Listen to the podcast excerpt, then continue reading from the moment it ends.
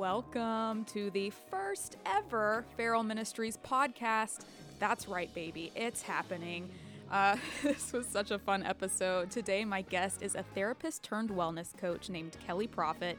Dear, dear friend of mine, her practice focuses on helping people quit self sabotaging. She has an evangelical upbringing and a background in helping people process religious trauma through her therapy practice. We play some games, talk about how to set boundaries with family, what it means for us to experience sacred moments, and even role play a moment where a female worship leader takes up a little too much space. Stick around.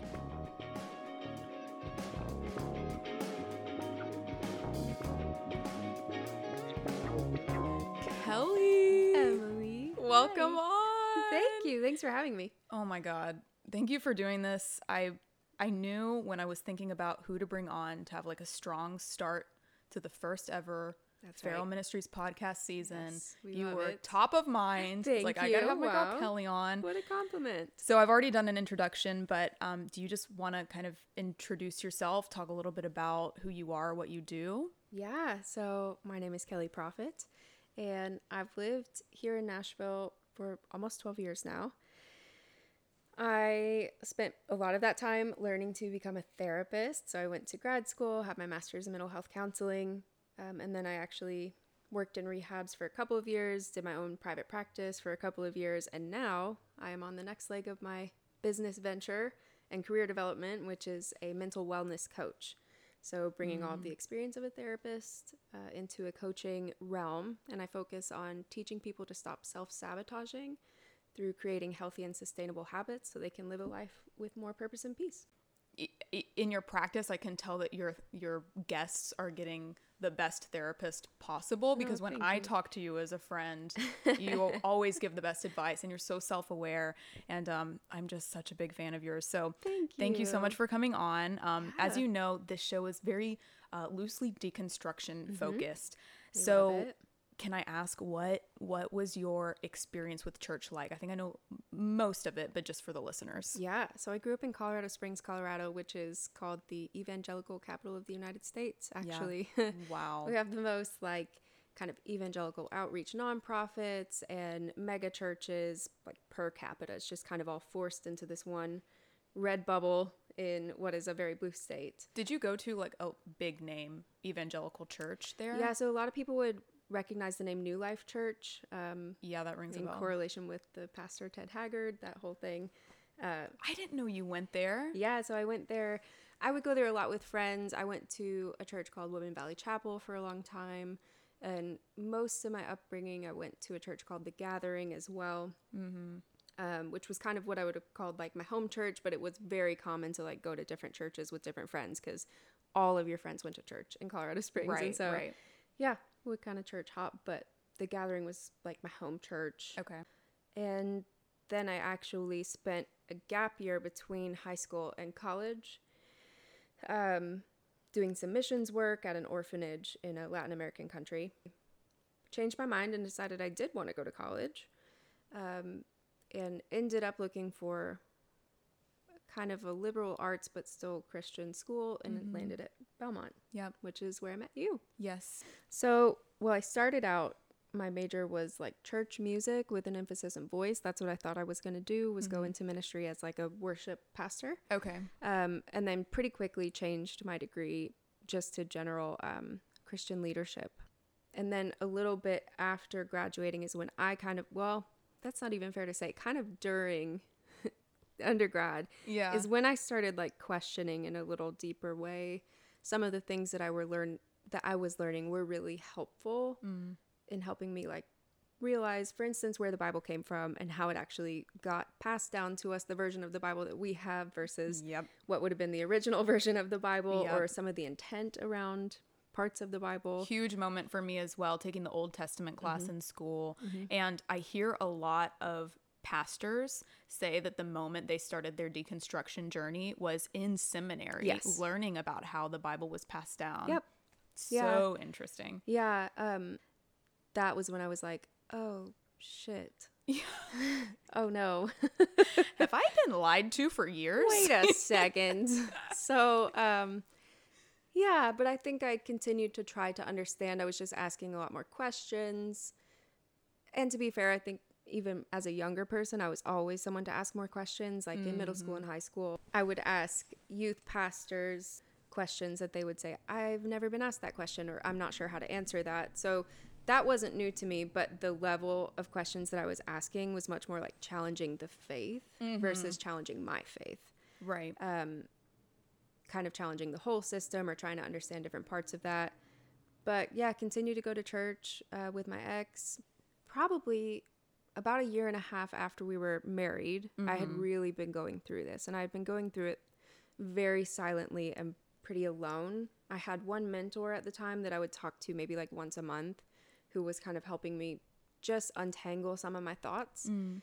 But I came out of the deconstruction closet to my ex husband a week before I found out that he was actually having an affair with one of my best friends. So uh, that very quickly took the spotlight after that. Right. you didn't even have time to process Nope. that with Nope. him. But the helpful part was that I stopped caring about it so much because Hmm. up until that point, it felt my deconstruction felt like something that was killing me and it felt like it was tearing me apart. Yep. These two versions of myself. I had this image in my mind of like my whole family and everyone I'd ever known in my entire past, like on the shore of an ocean. And I was at the end of a dock and there was a mm. boat. And my choice was if I get into this boat, I will forever be severed from all of these people that I love. And that mentor that I mentioned helped me reframe it by saying, Kellie, what if God is the water, the mm. thing that will always connect the boat to the shore, no matter how far you go? And something, you know, the ocean being something that will carry you away and help you like drift out to sea and explore new places, but you will always touch that same shore. Yeah. Really, really helped me. You've mentioned that illustration before, and I've actually really taken that to heart because it, it caused me to reframe God, if God is the water, mm-hmm. right? If, if the universe or whatever higher mm-hmm. power maybe you believe in is, is the water, then they want you to hop in the boat and Yeah. travel abroad. They want you to ask the questions. Come they see don't want more you, of me. Come see more of me. They Yeah. don't want you to stay on the island. Right.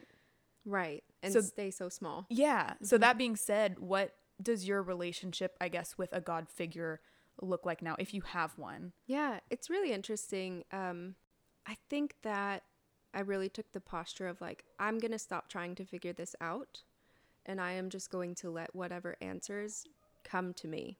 Yeah. Um, and I, I genuinely just stopped putting so much energy in like thinking about it and mulling over it and reading about it and researching. And I just said, you know, whatever is true will come to me at some point. Yeah.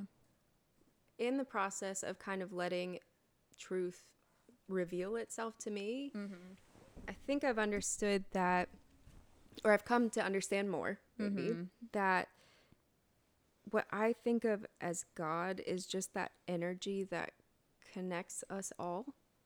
Um, you know, I always think about like biblically how it says, you know, we're all made in God's image. And if that part is true, then I can look at you and find God. Our connection, the time that we spend together, those deep conversations that we have, like there is nothing more holy to me than those Yeah. moments.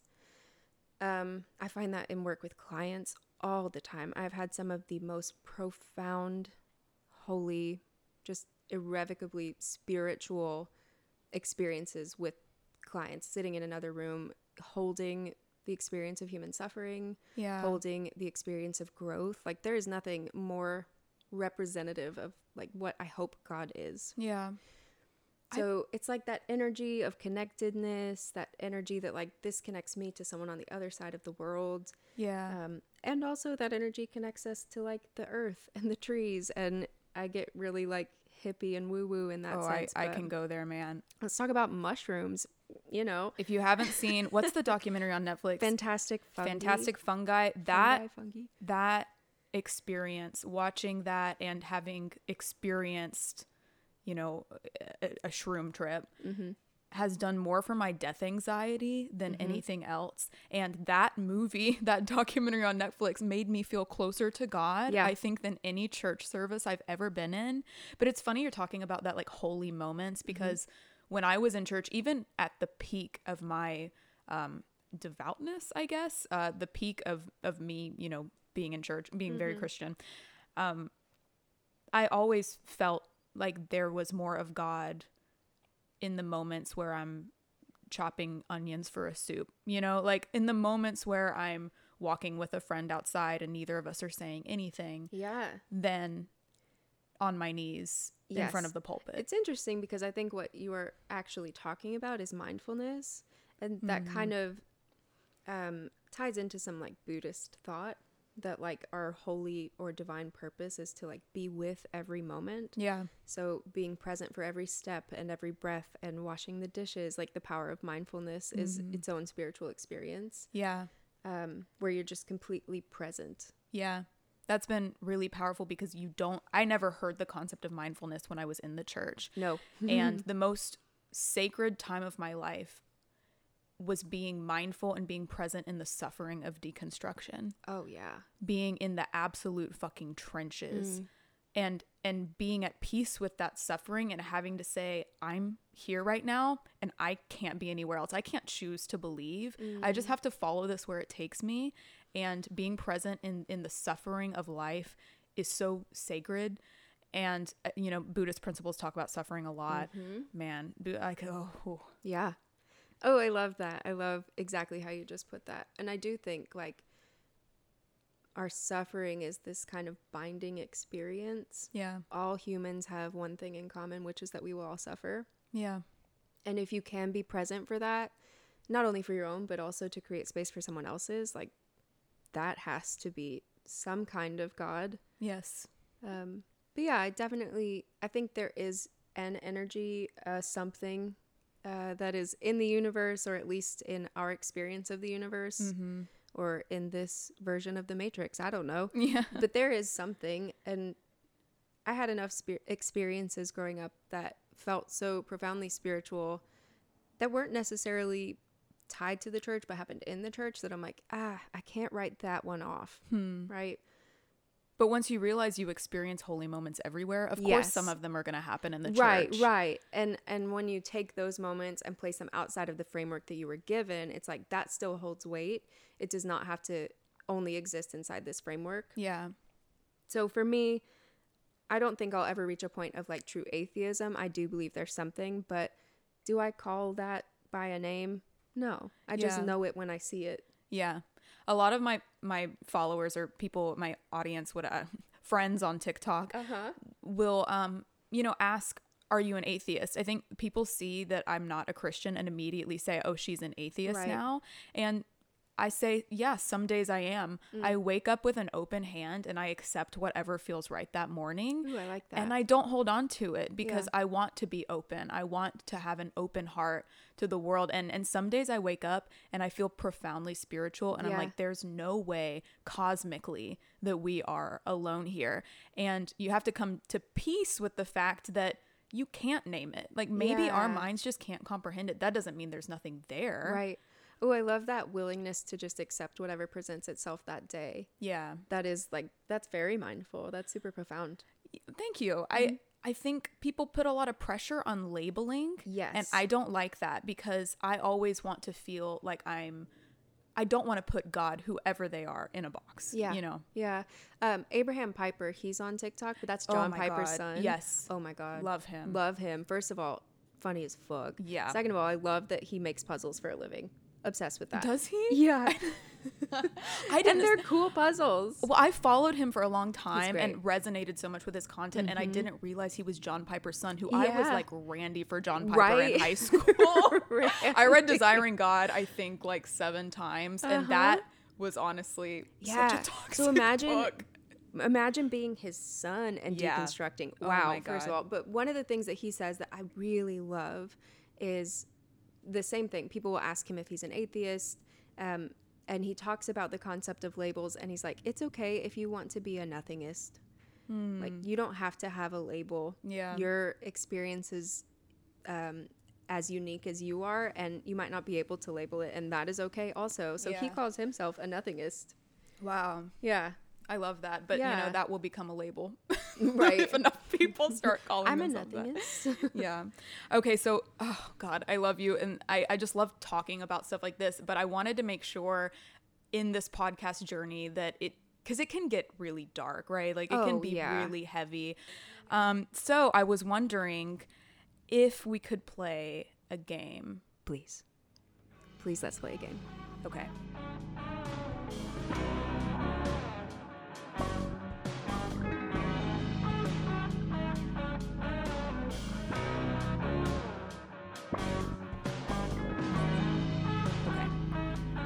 This is called Oops, I'm a megachurch pastor. Rapid fire. Okay. You are now a megachurch pastor. Oh, okay. I will ask you questions about your life in this hypothetical scenario. Answer to the best of your ability and however feels truest to you. Okay, wait. I give me a minute because I really feel like I need to channel that. Yeah. Our God is greater. Our God is stronger. Yes, Lord. Yes. God, you Daddy are God, yes. Than any other. Okay, Does that thank help? you. That helped so much. I just triggered myself. Okay. Same. Um. So, first of all, what is your church called, and what do you look like? Our church is called the Circle, um, and we are we're a group of believers who, you know, we don't need a huge building. We don't need the lights and the fog machines. Yes, we have all those things, but we don't need them. Okay. We believe that where three or more are gathered, God is also there. But yes, the fog machines are on every Sunday. Absolutely. Okay. Um. Yeah. What What do you look like? Are you a man? Are you a woman? um, I am a man. Okay. Got it. This is a mega church, you said? Yes. Yeah, I'm a man. What? Oh. Women are supposed to submit in the church. I'm sorry. I forgot to read your faith, your statement of faith before this. I Yes. would've Yeah, that's all that online. And if you have any questions or concerns, actually, one of our outreach specialists Yeah. can connect with you. Probably go get a coffee Okay. Got it. and talk about our our uh, statement of faith. Okay, thank you so much. All right. Um so the volunteer in charge of bringing your coffee has delivered you an oat latte, no foam, instead of a soy latte with vanilla cold cream. How will he be punished? First of all, his name is Todd. your name is Todd? Um, No, the, volunteer's name volunteer is Todd. Todd. Uh, we really appreciate all that you do for the church, but we're actually um, we're at a place where we don't need volunteers anymore, and so we'll actually not be um, asking you to come and volunteer anymore. You are certainly more than welcome Okay, to but I, coming to church. I literally got an email asking that you guys were asking for more volunteers last week. Yeah, so we are. What I mean to say is like we need volunteers who are aligned with the church's needs and it does not feel right now, you know, kind of like the Holy Spirit is leading us to specific volunteers to help fill those Oh, gaps. okay, but Dad, I'm literally your son. Todd, go to your room. Todd has been banished. All right, next question. You walk into your office on Sunday morning before mm. preaching. Mm-hmm. Your administrative assistant knocks on the door and nervously tells you they've just been alerted that someone has leaked information about your ongoing affair with your secret lover, Rafael Kimiyama, and the press would like a statement. What is your plan? Raphael is a dear friend and there is nothing untoward going on. And that is all that I will say. So, what do you say about this picture of you and Rafael Kimiyama in an unsavory position? I'm sorry, what position is that? Because if he is The on Congress his of the knees, cow. if he is on his knees, then we were doing a prayerful baptism where I was anointing him with oil, and it might look like it was a bottle of lube, but it was holy oil. So it says KY jelly. You you store your holy your holy oil in a bottle of KY jelly. That's right. Their dispensers are unmatched. It comes out really well. That is all that was happening. I was anointing his head with oil. He was on his knees, Okay. um, receiving a blessing. My blessing. Your PR people would be proud. your private jet is outfitted with a full sushi bar. Little did you know, your travel companion and best friend Harrison Ford is allergic to albacore. He begins choking, and in a panic, you give him life saving mouth to mouth. The next day, pictures surface of the event with the headline Steamy Boy on Boy Celebrity Makeout. Your congregation is furious. How do you address them? I mean, to be honest, I would really just tell them that he's allergic to albacore. You have 13 children, all of them named Jude, one named Todd. Mm. Jude mm-hmm. comes to you one night and says, Pastor, because he calls you Pastor. Yeah. Pastor, I've been thinking about it. I love you so much, and I'm just so nervous to tell you. I've joined the Church of Satan, and I've actually become a brand ambassador for the Church of Satan. How do you you, are no respond? longer my son. Just like that, no contact. Yeah. Um, I mean, It's too much of a liability, right? Like if people really were to find is. out, It really is, and we love Jude. In fact, my all my children call me Daddy Pastor, but Okay. sometimes just Pastor for short. yeah, Papa Pastor sometimes. Mm-hmm. Um, have you ever heard of the story of the prodigal son?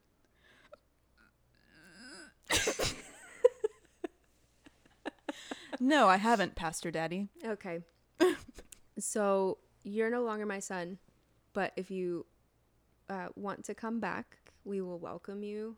Things will probably never be the same. Yeah, they'll never be the same. In the prodigal son, remind me, Mm-hmm. the, the kid who walks away is the one who gets the treasure chest. Yes, that is correct. Okay, so really, Jude is fine.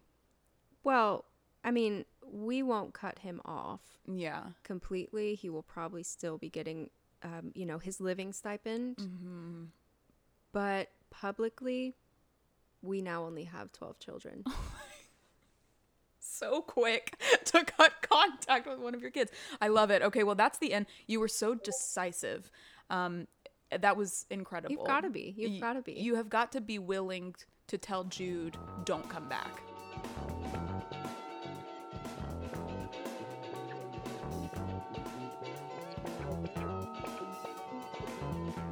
So recently, I had the pleasure of having you on my TikTok. We collaborated on a video together about how to communicate and respond to family that might have different views about church, religion, spirituality, and they may be guilting you or pushing you. And we just gently responded to them uh, in scenario format. yes. It got a lot of engagement. Not all of it positive. Sure. A lot of people were saying that we were too gentle. Yeah.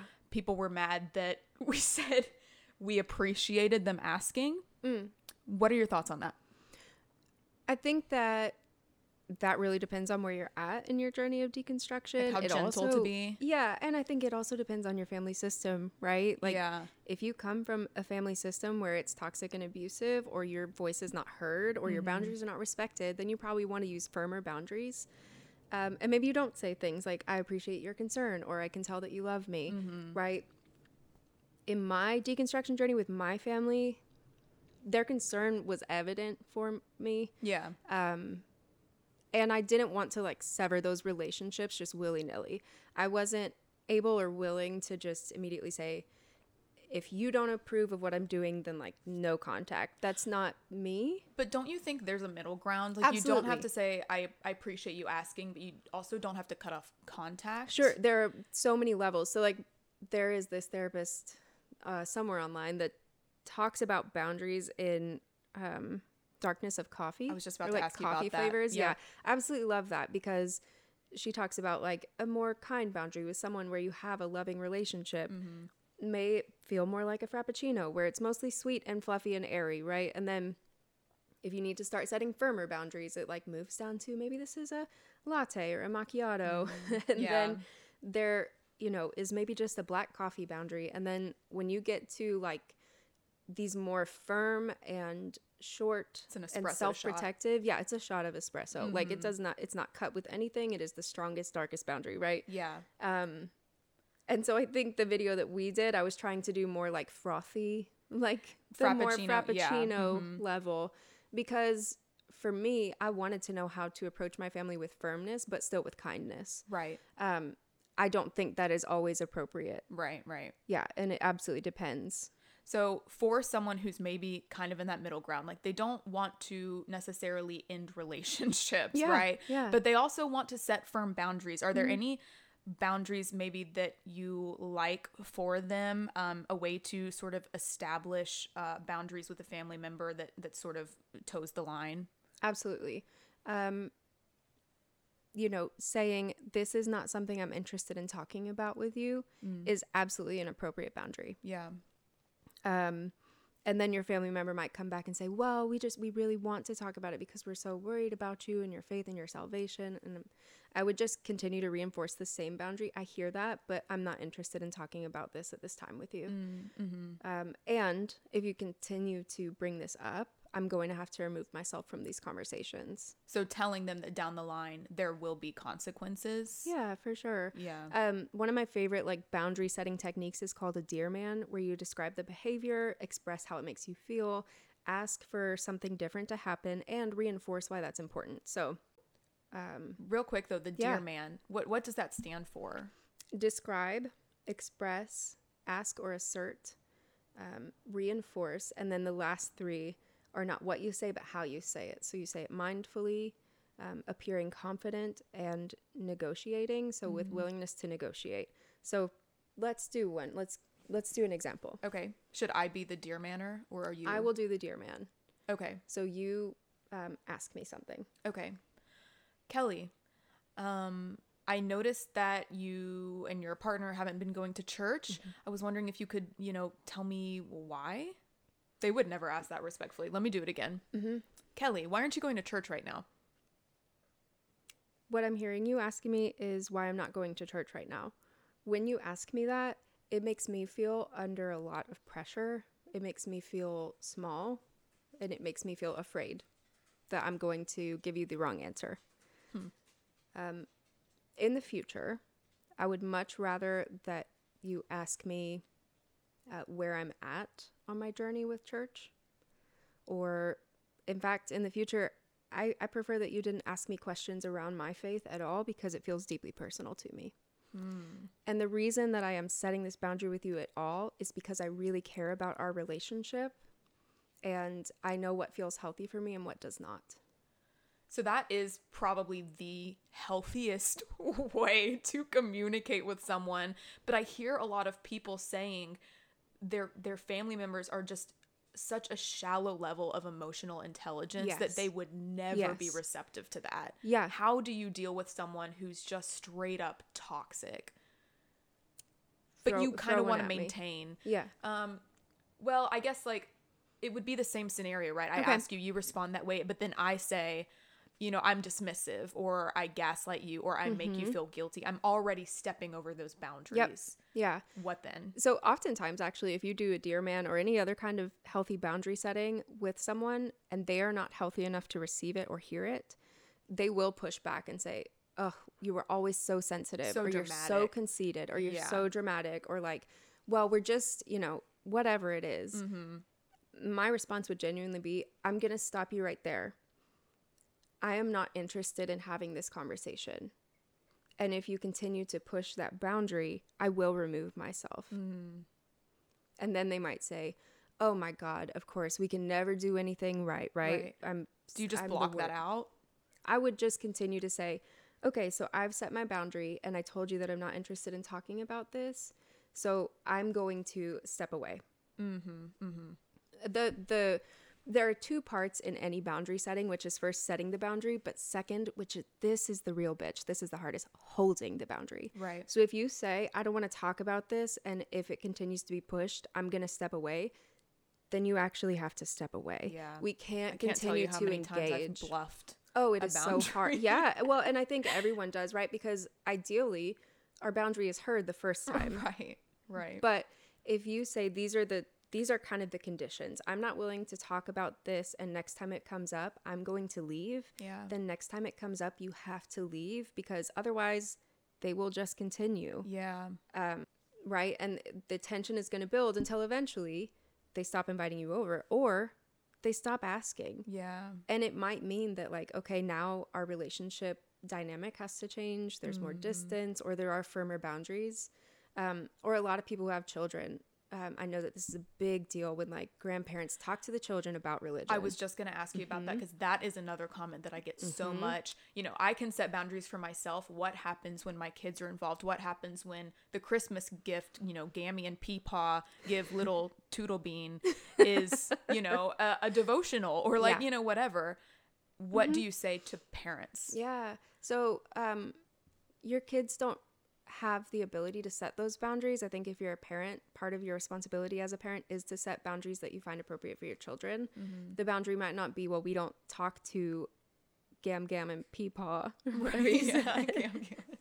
Meemaw and Peepaw. Mima and Peepaw. Mm-hmm. The the boundary might that might not be the first level of that boundary, right? Again, starting at kind of the easier to go down versions of mm-hmm. coffee. Um, but you know, if my child expresses to me that every time they go to Mima and Peepaw's house, they make them pray before bed or before a meal, and my child is uncomfortable with that, I would address that and say, Yeah. so when you make my child do this, it makes them feel uncomfortable and it it threatens like their ability to trust you. Um, And I would really prefer if when my children are around, you do not talk to them about religion or faith unless I am present mm. because we are having different conversations about that. Yeah. And your parents might say, Well, I'm afraid that you're going to end up leading them down the wrong path. And I hear that you're afraid about that, but I am trying to raise my children with the ability to think for themselves or, Right. you right. know, whatever. And I have always said, obviously I'm not a professional, but I know if it was if it was my family, if it were Mm-hmm. my kids, and I don't have kids, so this is purely hypothetical, there would I would take no prisoners. Like I would tell Mm-hmm. Yeah. them this is not happening. You will not see them again. Obviously, um you know sometimes grandparents are childcare they're affordable childcare right? And you you want them to have relationships with their grandparents so i know it's not feasible for everybody to just go no contact. And and i don't think it should be the first thing but i think when it comes to kids Absolutely. those you have to be so cutthroat. And I So might even say, like, I am only, you know, this has happened once. If this happens again, you will not see my my children right um, without me being present. right Or you might not see them at all. right Like this might be the fun. And I really feel like, okay, I hope that adults who have deconstructed or are deconstructing are self aware enough to know if their parents are going to be the kind of grandparents who might try to take advantage of that. yeah Right. So you kind of already know going into this what your parents may behave Yeah, so like you or what don't your even- family system might. you may not need for uh, Tootlebean to come home and be Right, like, Gammy right. and Peepaw read me a Bible story before bed. Yes, you probably already have the idea, right? So, like, for instance, with my parents, they have gotten so used to me setting boundaries over the last decade, um, and especially around my deconstruction. And my mom has asked me before, you know, if you were to have kids in the future, how would you want us to interact with them around religion? Like, what are your boundaries around that? She started asking me, what are your boundaries around this? That's really special. It's really a big deal. Yeah. And I promise you that it came at a very high cost of many, many conversations that went poorly, of many conversations where I had to set a boundary and then reinforce it. Um, yeah, that did not come easily. It did not come overnight. It is something that we have all learned. yeah. So I want to move on. I asked you to bring a story Oh, yeah. from your church experience, and you brought one. mm-hmm. Would you mind? Well, first you're gonna you're gonna tell the story, and then I, if it's okay, want us to role play the Mm-hmm. Yeah. story, and kind of let you own the situation this time, um, and just kind of take it in whatever direction you want to. I think it'd be it'd be fun to do. So, yeah, why don't you go ahead and, and tell us what happened? So I started leading worship on the high school worship team when I was just in middle school, which was a big deal. I was the youngest one, um, the first middle schooler that they had let join the high school worship team. Damn, Yeah, it was how? because I have an incredible voice. Yeah, and and you're hot. I mean, you weren't And hot, hot. then, right? that I'm put on a list now. You were you were cute. very very sweet, very open. I was super engaged at my youth group. Like I was at every single event, right? Like I was I was there. That was that was it for me. Right. Um, and yeah, the I did an audition, and the high school worship pastor was like, "We'd never let a middle schooler in, but here you go." Wow. Really great. I was Huge so excited. you. Mm-hmm. So excited. Huge for me. Yeah. I felt like such a big deal. Oh my god. And you know, I like dressed up extra special on those Yeah. Sundays. Like I was in it. I like practiced every day in the shower. You know, Yeah. Oh so my- excited. Did you have solos and stuff? or I would lead like female led songs. Sure, sure. Well, maybe that was were you in your on. Oceans era? Yeah. Well, the, actually, that would have been a little bit before Ocean's era. Okay. But not far off. Same vibe. That was like okay, Revelation song, Kari Jobe era. Kari Jobe era. Yeah. Absolutely. Were you wearing long um like sack tunics, like potato sack tunics with leggings? No, I was more of the like layered shirt girl. Yeah. Layered layered shirts. Uh-huh. um, and lots of like kind of chunky jewelry at the time Okay. because this would have been in, gosh, like the mid 2000s. Yeah. So Okay, so you're in your Kari Jobe era. You're in Mhm. your layered shirt. absolutely did a bump in my hair. A bump it, I didn't have to do a bump it. I would just like bump it up. with put some bobby pins. Yeah. Yeah. Okay. So, um, so excited. Anyway, so I go, and I think this was like the second time maybe I had ever led worship there, and I'm proud to be up there, you know, but also genuinely like had a what I would have referred to as like a heart of worship. Like that was the core of me was like I Your heart was oriented towards Christ. yeah, Yeah. absolutely loved like praising God in this way that Mhm. you know, um, and with this gift that that I felt like was God ordained. Yeah. Uh, God wouldn't have given me this gift of music if I wasn't supposed to use it for for furthering the church. Of you know, course. of course. Um, so I'm up there and I probably lead a song or two, and I'm in the rest of them, whatever, doing harmonies. Mm-hmm. And um, And you're feeling yourself. Let's feeling myself, honest. yeah, sure, sure, feeling myself. Mhm. But I do think, like, as a 13 year old, was Your intentions also were like pure. My intentions were so pure, Yeah, yeah. so pure. Mhm. But anyway, I get off stage, and the only like female youth pastor, I guess she wasn't a pastor, but like an assistant or like a volunteer, Some but she was there every week. A leader, role, thank you. Female leader, yeah. Um, she like pulled me aside before I could get to my seat and pulled me to the back. And the sermon starts going on and everything. And she said, You know, first of all, you did a really good job singing, but God told me while you were up there that if you really um you know want to like be responsive and if you really want this to be something that is good and pure that you need to remember that it's not about you So was she sensing from your actions on stage that you were making it about you? i will never know i don't think so i mean Were you doing something different than everyone else up no there? no no no. but i was the only female up there Yes. yes Yes. So I was absolutely like mirroring what my counterparts were doing, um, and and honestly mirroring what the rest of the youth group was doing, like mirroring the audience. You But know, as maybe I had female- my hands raised or eyes closed, whatever. But I swear to God, my intentions were so pure, and that was like truly one of the the purest forms of how I like express my love for God was in this way. So right. Was not up there to be a pop star. But as a woman, Mm-hmm. and and I was a woman, you know, obviously a woman worship leader um, Mm-hmm. at one point, a long time through high school. You are under more criticism than the men. Yes. and you are. It is easier to find you as a t- attention seeking Yes. than the men because Yeah. the men are the ones who, by default, should have the attention, right? So Right. the moment that you are matching their energy level, or um, you know, Mm-hmm.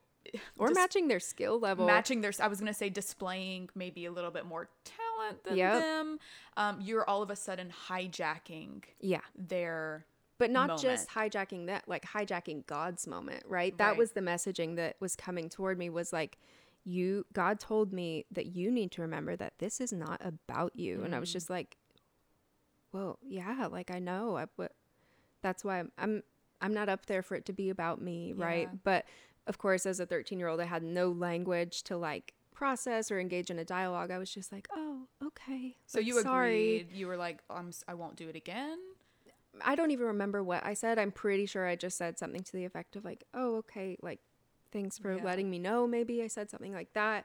But mostly I just remember this like overwhelming feeling of shame, like felt like a bucket of cold water had gotten dumped Hey, on my head. Kellie was she british No. okay i'm going to give her a british accent Oh, and her it? name was Scarlett. scarlett okay Mhm. yeah can you come over here real quick Kellie i'm sorry you did such a good job just real quick Oh, thank you. Thanks for saying that. Yeah. Um. So, hey, sweetie, I I just Mm. wanted to tell you that um, you know, you and, and you're so talented and, and beautiful. Um, but you you're really taking a lot of space on the stage tonight, and I just Mhm. wanted to tell you that God told me, um, it's about Him. You know, it's not about you. It's about Him. And he, he wanted me to relay that message to you. Don't make it about yourself. Interesting. So that's so interesting, Scarlett, because when I was up on stage, God actually told me to tell you to not make this about yourself. And just because you feel threatened by the presence of a powerful woman um, on stage or in a position of leadership, um, that that's not about you and that this is actually between me and God. Okay, Kellie. Yeah, he told me to tell you that. I'm gonna tell you that God told me to tell you to, to fuck off. 1st of all, second of all, take those little acrylic beads you're wearing and um, you know, get out of get out of my church. Interesting because God actually just told just now, like beamed Oh, down. he? Yeah, Oh, beamed did a message right into you know, I'm very connected to the Holy Spirit. Oh, okay. And what are you, eleven? Um actually I'm 13, Oh, but good. God told me to take your dirty ass Chaco feet and maybe go and wash them with your hair before you come back to this table. Okay, well, first of all, um, Satan just told me that you're um, gonna wash my feet in heaven one day when you visit from hell, um, because there's gonna be a little elevator, and I'm gonna be in heaven, and you're gonna take it up, boop, boop, boop, boop, seventy thousand floors, wash my feet, then go back down and keep scrubbing the floors of hell. Interesting, Scarlett. I didn't know that you had a, a one-on-one connection with Satan. Oh. Yeah, I think Scarlet, at this point, would probably bow down. I think she would be so appalled by someone so young talking back to her that she would probably take it to the pastor. Probably. Yeah. And to the pastor, I would say, you know, uh, Pastor Kevin, that was my pastor at the time. Okay. Um, what actually just happened was that Scarlett projected her insecurities about being a woman in a church onto me Yeah. and felt, you know, that I was taking up maybe a little bit too much room. How spiritually abusive for someone to translate their own insecurities into the voice of God. Oh, yeah. And you see it happen all the time. and directed at a child Yeah. who really did not know better, would not have known better. No. Yeah. Wow. Oh, That was beautiful. Thank you for sharing that. I know that was kind of traumatizing. I mean, yeah, it hurt my little, it hurt my little Yeah. feelings. You owned a- her today. I was Thank proud of how you you. stood up for yourself. Thanks. Um, and we're about out of time. Thank you so fucking much for being here. I love you so much I as love a you so friend, much. as a as a peer. I'm so excited for what you're doing. Where can our listeners find more of you and support the work that you're doing? Yeah, so I am on TikTok, Instagram, and Facebook at Love Ordinary Co. Um, and you can also check out my website, which is kellieprophet.com. Uh, check out my programs. We'll link all this stuff as well, so you guys can find it in the description. Yeah. Um, and you're currently accepting clients, right, virtually for your self sabotage program. Yes, I am. Yeah, so if you find that you are self sabotaging or in this place where you have worked through a lot of trauma, but the the healing doesn't necessarily reflect in your actions yet, um, this would be the right fit for you. Is that something that you think people with religious trauma would benefit from? Absolutely. Okay. Uh, a lot of people with religious trauma, the core of a lot of it is that you were taught and brainwashed not to trust yourself and not to listen to your body, not to trust your human instincts, um, and not to trust your thoughts, Yeah. um, which can absolutely result in self sabotaging behavior. In fact, you made a post the other day where I saw this. Um, people were talking about, I always feel like if I'm too happy, I'm doing something wrong or that something bad is going to happen Yep. that is the place where a lot of people will self sabotage, sometimes without even knowing Thinking God will take away joy, things like that. it. hmm And so I'm going to, you know, consciously or subconsciously do some damage to where I'm at right now Mm-hmm. so that I'm not too happy and so that I stay stuck in this place. Because if I move beyond this place, it's going to be too good to be true. So if you're someone who feels like you're always waiting for the other shoe to drop, come and talk to me. And that is such a fucking symptom of Christianity, man. Mm-hmm. I that post got a resounding amount of engagement from Yeah. people agreeing. So if that's you, hit Kellie up. She's so good at what she does and just such a good person in general. You'd be very lucky to even have a conversation with her. Um, so thank you so much, listeners and friends. This is this is our first podcast. First podcast. I'm I- so proud of you, by the way. Just let me say, I think what you're doing really matters. It's obviously helping a lot of people, and I'm so proud of you for all of the ways that you are showing up. Thank you so much. It's so symbolic that the first episode was with you, I and know. I just hope that we can collaborate together on more in the future. Yeah, we will. Thanks, guys, for listening. Take care of yourselves, protect your souls, protect your kids from Gammy and Peepaw, and I hope you guys have an amazing week. Bye. Bye.